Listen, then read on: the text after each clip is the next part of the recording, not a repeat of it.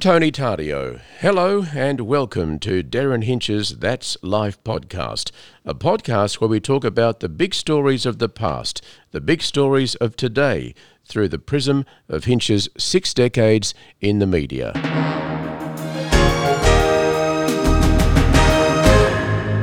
Derryn Hinch, welcome to That's Life. Good to be back, sunshine.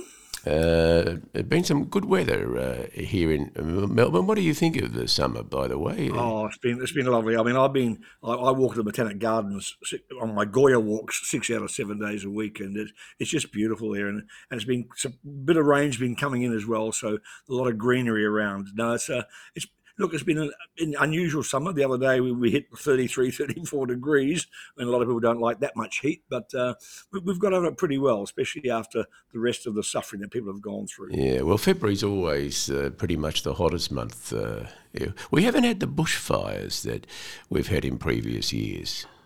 And keep your fingers crossed that we don't, because it's still still only February well, and it can true, happen. True. Well, we have, we've had some in WA, which have been pretty awful, small but but but deadly as they always are. Yeah. Now, uh, I saw you walking into the uh, Andrew Peacock Memorial the the other day. What, what, you, that was a state funeral. You get invited to that, do you? You do. Uh, you can apply, um, and they let you know if you're in or not.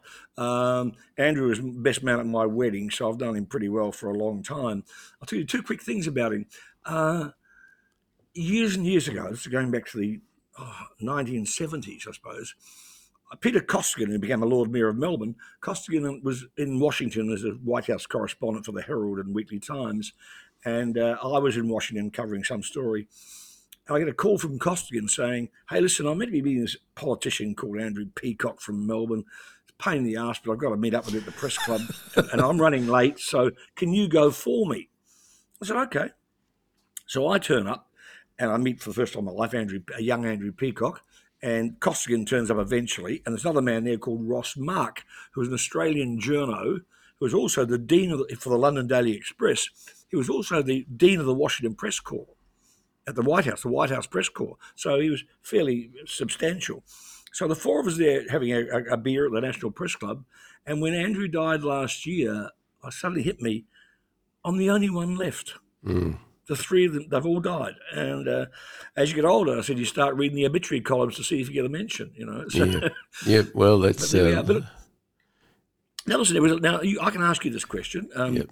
I don't know how religious you are, but people behave strangely in cathedrals and churches. They don't know whether you should applaud or not. Now, at Andrew's memorial, now it's a year since he died, it wasn't his funeral. And I believe when people make lovely stories, and, and Jeff Kennett told some good ones, including the infamous phone call between him and and Andrew uh, over John Howard.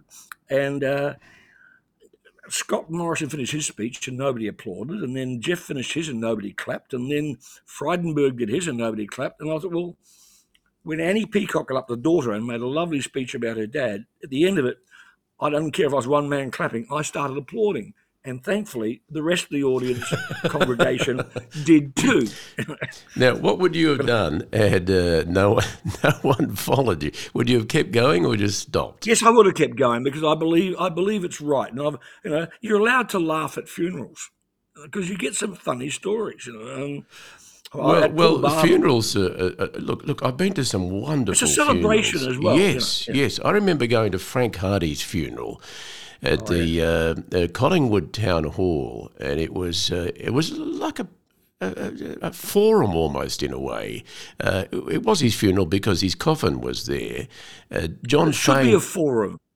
Yeah, John Fane was the be. was the MC, and lots yeah, of people got up and told some really funny stories. Gough Whitlam was there as well, actually, uh, and it's probably one of the, the best funerals I've ever been to. I love those you know, so yeah, I, I don't like the religious part of it, you know, because it, cause it's boring. Uh, but the, the, the, actual stories about the person who, who's died, wonderful stories. Well, I went to a Catholic funeral once. I think it was for Gary Meadows, the radio guy. And he may not well, well not have been there because there's, they banned eulogies and things. And so there's no, it was, he wasn't there. You know what I mean? It was, you love to hear the stories about people. Um, um, I, I, think funerals are changing. Um, a lot of people now don't have funerals at churches. Uh, mm. They they have them at funeral homes or, or something like that. And uh, it's all. I, have actually I've actually done a funeral myself. I'm, I'm not a priest or anything, but uh, uh, these uh, friends of mine, their dad died, and he was uh, not religious, and they, they asked me if I would MC the funeral and speak. Uh, you know, I read I read something from the family, so so I did the whole thing, and it was all about the person who died. Nothing about religion or anything like that. Well, well, my, my I've already planned my funeral. It's going to be at the Comedy Theatre. Well, I reckon it'll be a great funeral too. I hope it doesn't happen for a long time, but uh... so do I. But I, I, think that's the way to go, you know, and uh, and tell stories and, and etc. I, I, did I did catch up. I bumped into Annie Peacock yesterday, actually, uh, and just a couple of days, a day after her father's memorial, and I told a, a personal story to her that I remember it well for more than one reason. But the morning after Jackie and my wedding, uh, and Andrew being best man was meant to be in charge of things, and he was in the middle of an election at the federal election, and I offered him to pull out of being best man. I said, "You're too busy." He said, "No, I'll do it." But next morning, he's up very early out campaigning, and he had a car driver by the name of Les Patterson, believe it or not, from, from Dame, Dame Edna and uh, Barry Humphries. So his, his, real his driver's real name was Les Patterson. But Andrew, being a diligent best man, I put change into my wedding gear, and he had my suit and my other jacket and my credit cards in the back of his car. And so I can't check out of the Regent Hotel because I don't have any money. I have no identification. I have to tr- race around and track down. He's out campaigning. I had to track down Les Patterson saying, Can you please bring my trousers back, my clothes back? Because I'm at the Regent. Jackie and I have just married and want to go home, but we, we can't. I haven't got a credit card, so that's why I also remember it. But it was, it was look, it was a lovely service. Um, uh, the, the I'll be honest, uh, being an atheist, the uh, the religious stuff uh, didn't hit me hard, but I was very lucky because at the very as I left, for religious people, the Archbishop of Melbourne said, "And God bless you, Derek." so I had a day, a day, a day of um, of, of, of, of ablution. There you go. Now, just back to how how these uh, state funerals all work. Uh, you you applied to be there because you were his friend, or, or you got sent an invitation. Uh, I, no, I got I got an invitation, but I would have applied, and people do apply, and, and they write back and say yes, you're in, or you're not in. Um, like with the the police memorial, you had to apply, and they said yes, you've got a seat, etc. number, and with uh, this one, they there was the PMO's office, I guess, uh, handles this one. It was, a, it was a federal funeral, uh, funeral memorial service with uh, federal flags flown at half mast in, in Andrew's honour. But yeah, you but you can apply, and sometimes you get there, you don't. Um, I've I've been before. I've said that people, some people should not have had state funerals, and I believe that. I don't believe, even though Richard Pratt was an acquaintance of mine, I don't believe he should have had one because because of the uh, the, the, the, financial rorts that went on uh, in his business. And I certainly don't think Peter Brock should have a state funeral because of his his history of uh, domestic violence. Mm. Now, I, I, I, doubt that Glenn Wheatley uh, probably would not have been offered or got a state funeral because he'd been to jail. Um, I certainly won't get one because I've been to jail. Um, and but but usually it is, it is, a great. Don't get me wrong. It is a great honour, and uh, and I, I remember one of the wonderful ones I went to was was Weary Dunlop. Yeah, I remember when he died. That was uh, in the early '90s, I think it was. Because uh, if you, anyone who lives in Melbourne, there's that wonderful, famous statue in St yeah. Kilda Road, uh, yeah. and it, just that little. It's, just it's just, it, it's just across the road from the building I've been trying to get for the veterans since I was a senator. So. I'm hoping one day we can. Yeah, it's, it's an iconic statue. It really is. When I drive past, I always think about. I was there the day it opened. Actually, there was a big media event happening, and uh, it was uh, it, what a wonderful guy Weary Dunlop was. Did you ever meet him, by the way? Uh, yes, I did, and he uh, he was an amazing man.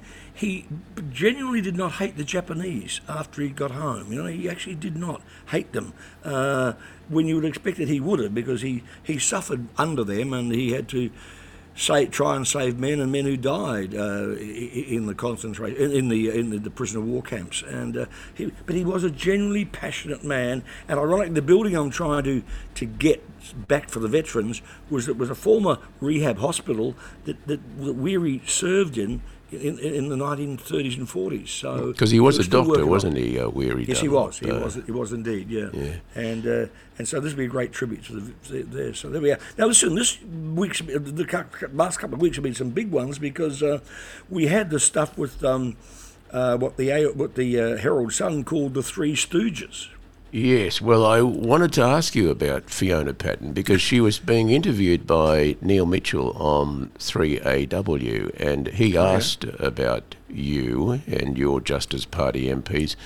And her response was something like, Oh, I don't listen to Derryn Hinch anymore. He's irrelevant.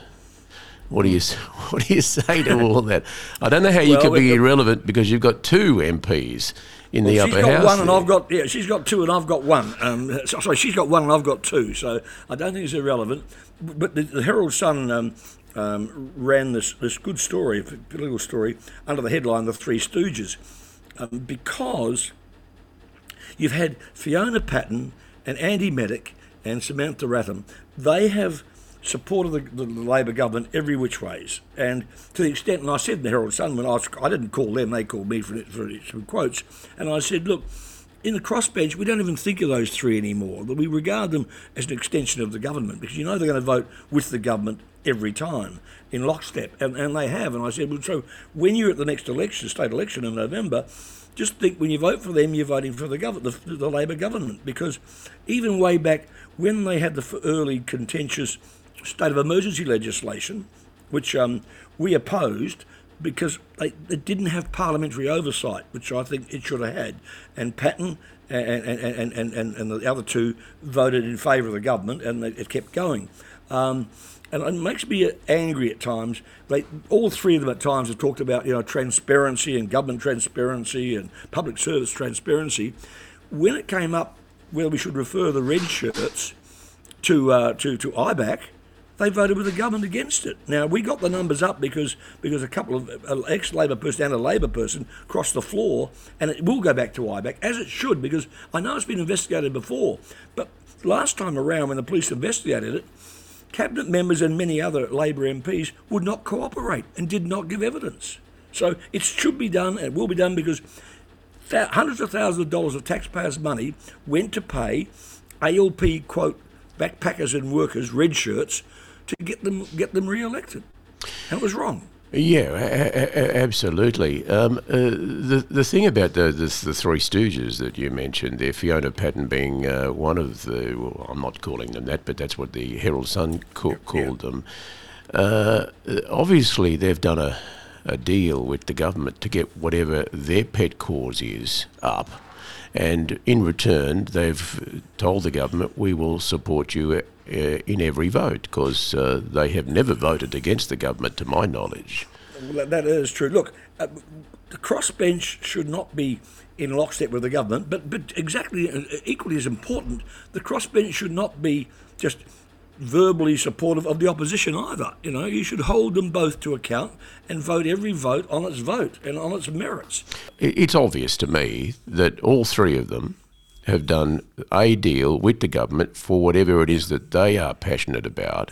Yes, that's right. Well, you, have got to be careful there. You know, I mean, I, I, I, got through thanks to Peter Dutton. I got through the uh, through government, through cabinet, the. Uh, public register for uh, convicted sex offenders, and that's now gone back to the state premiers. So the, the, federal government's on record supporting me.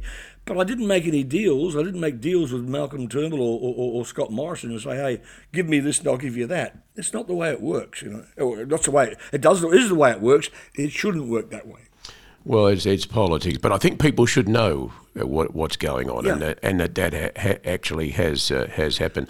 The the Labor- ironically, ironically, sorry, ironically, in that Herald Sun piece, I said that Fiona, she dismisses me as irrelevant. I said Fiona Patten's had some good ideas over the years in recent times, and I, am not going to be blinkered and say she hasn't. But you can't just be in lockstep with a government, any government. Well, you can be, but you've got to be judged uh, yeah, by, and you by should that. Be. Yeah, uh, the the Labor MP that crossed the floor that allowed this, uh, uh, uh you know, motion Vote. to be to be put to mm. and, and passed. Uh, Kaushaliya, oh, I've forgotten her. So she's of Indian background. Mm. Um, what what are your two Justice Party uh, MPs, uh, they had any contact with her? Because I'd never heard of her. No, but we we uh, we um, we're thrilled that she did cross the floor and vote. Uh, I made the made the point though that the other ex-Labor man who, who's brought it all about, I said, don't treat him as a white knight. I mean, if he hadn't been in court, he wouldn't have gone public. Um, but in her case, um, look, I'm thrilled she crossed the floor and we got it up with the red shirts. But I think it should be kept in mind um, she she lost pre-selection for the next state election, so she ain't going to be pro Andrews will pro the Labor government in a minute, is she? Well, she'd be pretty angry about it, but I guess on yeah. the other side, on the other side, it allows her to say what she really thinks because she's yeah. got nothing to lose. Well, I haven't read it. She says she's scared of Dan Andrews, which I found heavy. I haven't. I'll be fair. I haven't read that. So I will go back. I haven't read the story. Yeah, well, she makes some uh, allegations saying that she felt in, uh, threatened. Yeah, I think because intimidated. She, she was she was part of his uh, socialist left faction, and she went to another faction, which I think was Adam Somyurek's faction and uh, then she got phone calls yes, from the Premier's office and uh, all sorts of stuff that she makes allegations uh, about, which I, I, guess, you know, they're allegations. Uh, I, I, see Matthew Guy saying, I believe her and they should be believed. I, I, see the Treasurer, Tim Pallas, say, you know, I worry about her mental state. Now, I find that offensive too. Well, uh, that's a normal. It's a, yeah, it's a normal political reaction, isn't it, to cast aspersions uh, on somebody like that? Yeah, I agree with you. I think, and also, look, I've still, I've never in all my life, even before I got into politics, I find factions just so so bizarre, you know. And it's very much a Labor thing, more so than the Libs. Libs although I must admit, a, a senior a, senior Victorian Liberal, when I was a senator, once said to me, he said, "You've got to understand Victorian politics, Liberal politics, Derryn." And I said, well, okay, why? He said, well, there are two factions to the Liberal Party in Victoria. I said, okay. He said, yeah. There are people who hate Michael Kroger, and there are people who don't hate him yet.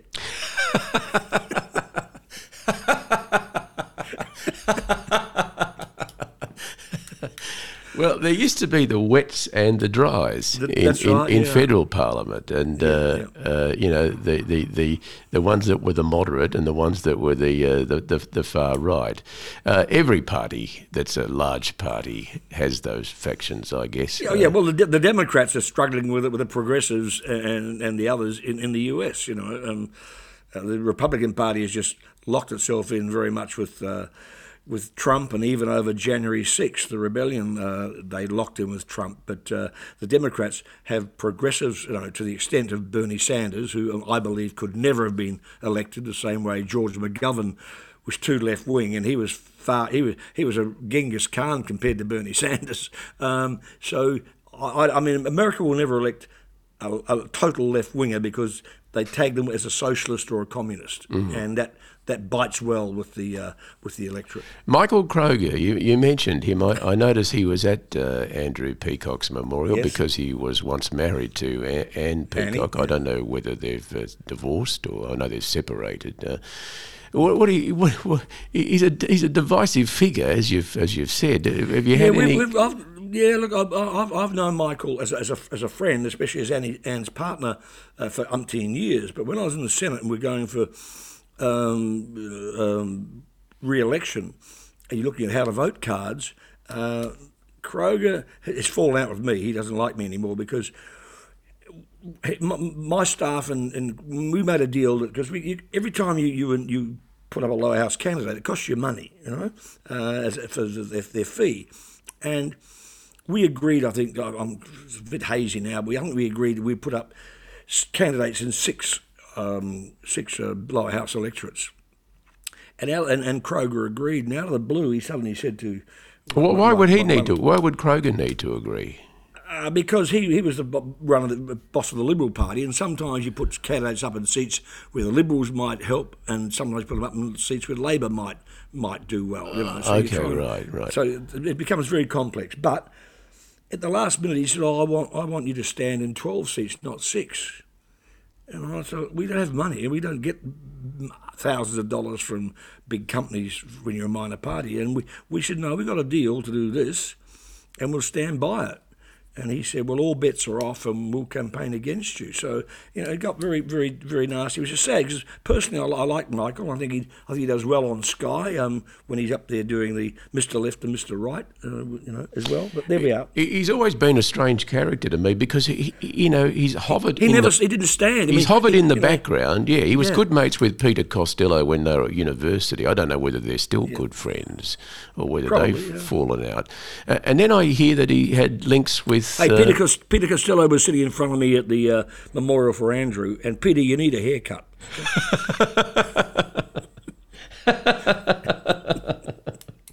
Looking a bit shaggy, was he? a bit shaggy, yeah. yeah. you know, the one thing about Costello was really I sympathise with him, and you get the Twitter trolls, and they, they, they try to post these ideas that, that the people like Peter Fitzsimons and every Age or Sydney Morning Herald columnist or writer takes their instructions from Peter Costello, who's the chairman of Channel 9, which owns Fairfax now, right? Peter Costello would have no idea what Peter Fitzsimons was going to write. And if he called Peter Fitzsimons and said, I think you should do this topic, Fitzsimons would say, go get nicked. You know, just, yes, it really, yes, people have this misguided idea. When I was at Fairfax, I didn't get a call once as editor from Sir Warwick Fairfax to, to demand that a story be written by so and so in this manner or form. And, and you would have told the chairman of the board, sorry, sir, I'm the editor. They, they think that there's some big, massive conspiracy, and, yeah. uh, and the guy at the top is pulling all the strings. And I'm sure you know, it probably has ha- happened. Uh, Murdoch uh, yeah. ha- has. Uh, yeah, yeah. I mean, Murdoch, Murdoch, I mean, Murdoch sacked editors because they didn't get on with him anymore, and uh, I'm sure Fairfax have too. I, I, resigned as editor. I never wasn't sacked, but and, and I can honestly tell you, Tony, I've never been instructed in all my years in journalism, even 3AW, I was never instructed by the bosses on what angle to take on a story. I mean, we did the what Darren James used to call the Hinch pull through at 8.30 every morning, which was my opening editorial. I never got a management didn't even know what I was going to say. The only people who occasionally would see it, very occasionally, were the lawyers in case it was close to being defamatory.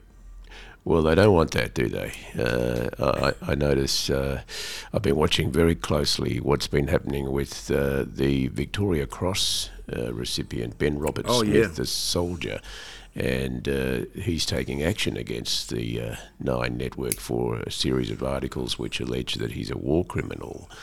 And well, I tell you, I tell you what, mate. Um, having read the evidence, I'm not going to go into well, it. we don't. We, better not sort of, of make it. No, we're not. No, no, I'm not going to. I'm just going to say to you, I'm, I read it every day in the, the Age and the Sydney Morning Herald and, and online, and I'm thinking, Roberts-Smith, he brought this legis- he brought this court case he's not he's not a defendant. He's the he's, he's the plaintiff, and the stuff coming out, the allegations and evidence against him, is is damning.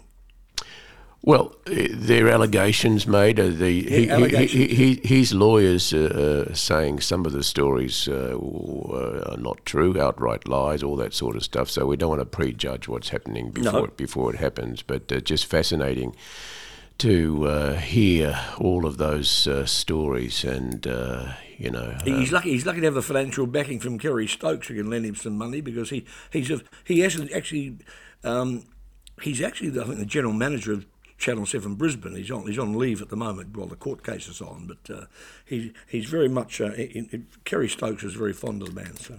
Anyway, leave it there. Uh, the, the the situation with Daniel Andrews though and, and the red shirts, uh, mm. Derryn. Um, uh, what do you think will, will, happen there? I mean, the ombudsman uh, will look at it because she said that she, she, released a statement saying she would, but then she's got to refer it to IBAC. Now, if she refers it to IBAC, then these MPs have to give evidence.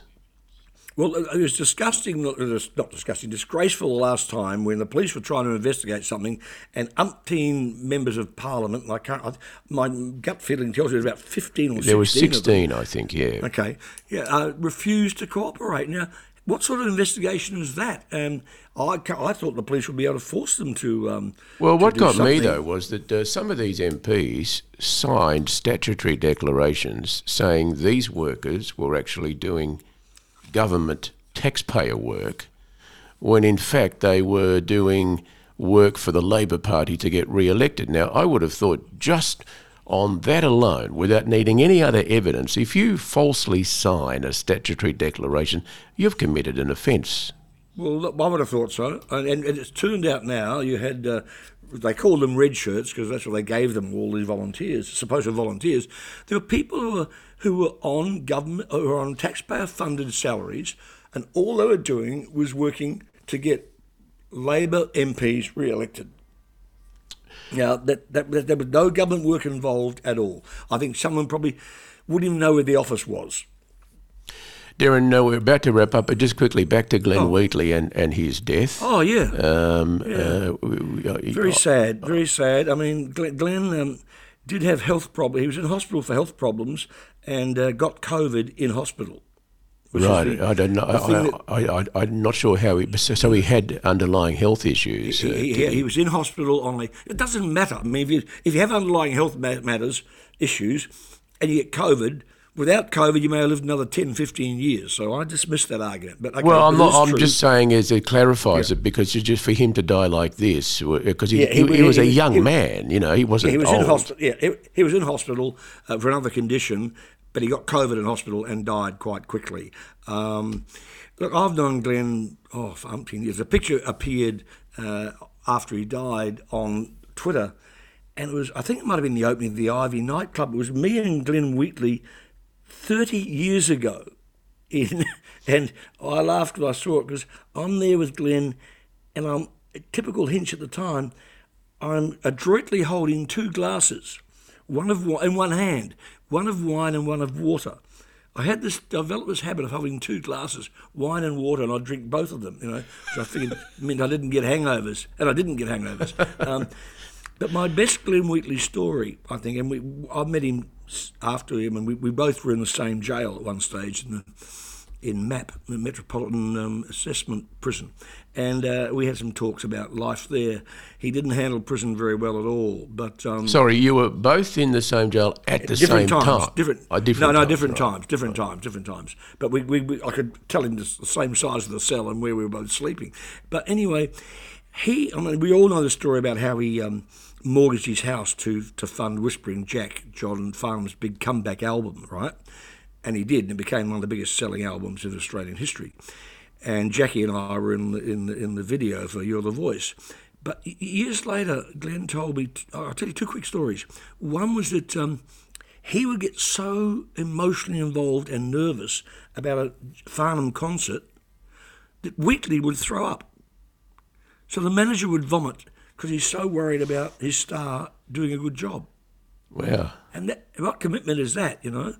Um, and the other story I can, I can tell you, which is not publicly known, I suppose, but it doesn't hurt him. Um,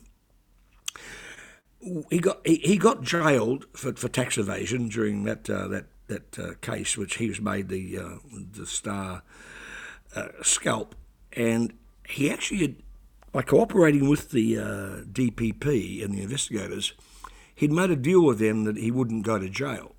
Okay? Yeah, the Wickenby, I think it was called, that, that investigation. And when they found some guy's um, computer in a hotel room. Uh, I think Paul Hogan was also. Yes, Paul Hogan. Yeah, it showed a lot of famous people who are who are being who are being listening to uh, crooked advice out of Switzerland how to avoid paying tax. So I don't have no sympathy. I mean, you know, you you got to pay tax for for all to live. But anyway, I, am sure he had a deal with the DPP that he wouldn't go to jail if he cooperated, and, and, and etc. When they get to court, I think it was, it may have even been Betty King was the, the judge, and uh, his lawyers get up and sort of start to make the speech, and, and, and she says, like she did with um, Carl Williams, you know, she said, you, I don't make deals with the DPP. You know, you bring your stuff before me. I'm paraphrasing here, and I'll decide whether a person goes to jail or not. Good on her. Yeah, and she said, I, I, "You may do deals who you like, but I don't do deals. I'm the judge. I'm on the bench." I, I stress I'm paraphrasing, and she said, "Well, I decide." And so she jailed Glenn against the advice he'd got from the DPP for 15 months. Right, and understandably, his, his lawyer appealed against it. And one day, on the day of the appellate court hearing, Glenn's sitting in his prison cell, where he'd moved out of Matt by this stage, sitting in his prison cell in his suit, waiting to go home. And his lawyer, and I won't name him because I can't quite remember, um, was up before the appellate court, the appeals court, and started to make the case very quickly. Started to make the case for his client and the excessive sentence. And one of the appeal court judges said, um, may, may I just advise you, not warn you, but may I just advise you that when you come before an appeals court, we have the capacity and the power to increase your sentence as well as as well as reduce it. uh, that would have uh, gone down like a lead balloon. well, as we used to say in the old days, like a fart in a spacesuit. uh, anyway, his lawyer was smart enough to pick up on this and asked for a 15 minute adjournment, which he got.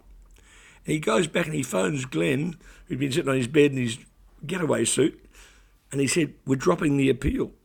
Yeah. And Wheatley says, Why? He said, When you get a message like that from a judge, you don't go any further. Don't. It was very good advice. I mean, you never hear judges saying, you know, we and they do have the right. They never uh, stress it, but we have the right to increase your sentence, your yeah. client's sentence, as well as decrease it. So the lawyer is smart enough to say, hey, we drop on this. And then, of course, he he, he got um, five months of house arrest, and we had like an O.J. Simpson. Well, yeah, that's what I remember. He was released from jail, and the helicopter news helicopters followed him all the way. He was in country Victoria somewhere. I'm not, I'm not sure yeah. what prison he was in, and they followed him yeah. all the way back. All the way to back to Toorak, South Yarra, there where he lived, uh, not not far from Toorak Road. Uh, he had a big life. The, the, the, the poor bugger, he um, he phoned me in tears once. He had the Ivy nightclub, it was, which was a disaster and cost him a lot of money and went broke uh, down in in the city. But he phoned me from New York one day because his timing was so bad. He'd just renegotiated a loan from the Pyramid Building Society, and he'd sold his house in Toorak because he's getting short of money. But he had a loan to cover debts from the building society, Pyramid Building Society, and he's in New York and the day Pyramid went broke. Mm. Mm. And so he and Gaynor suddenly, he says to me, he called me for advice. Said, What can I do? I said, I have no idea. He said, I've got a loan which doesn't exist anymore. I've just sold my house. I have nowhere to live.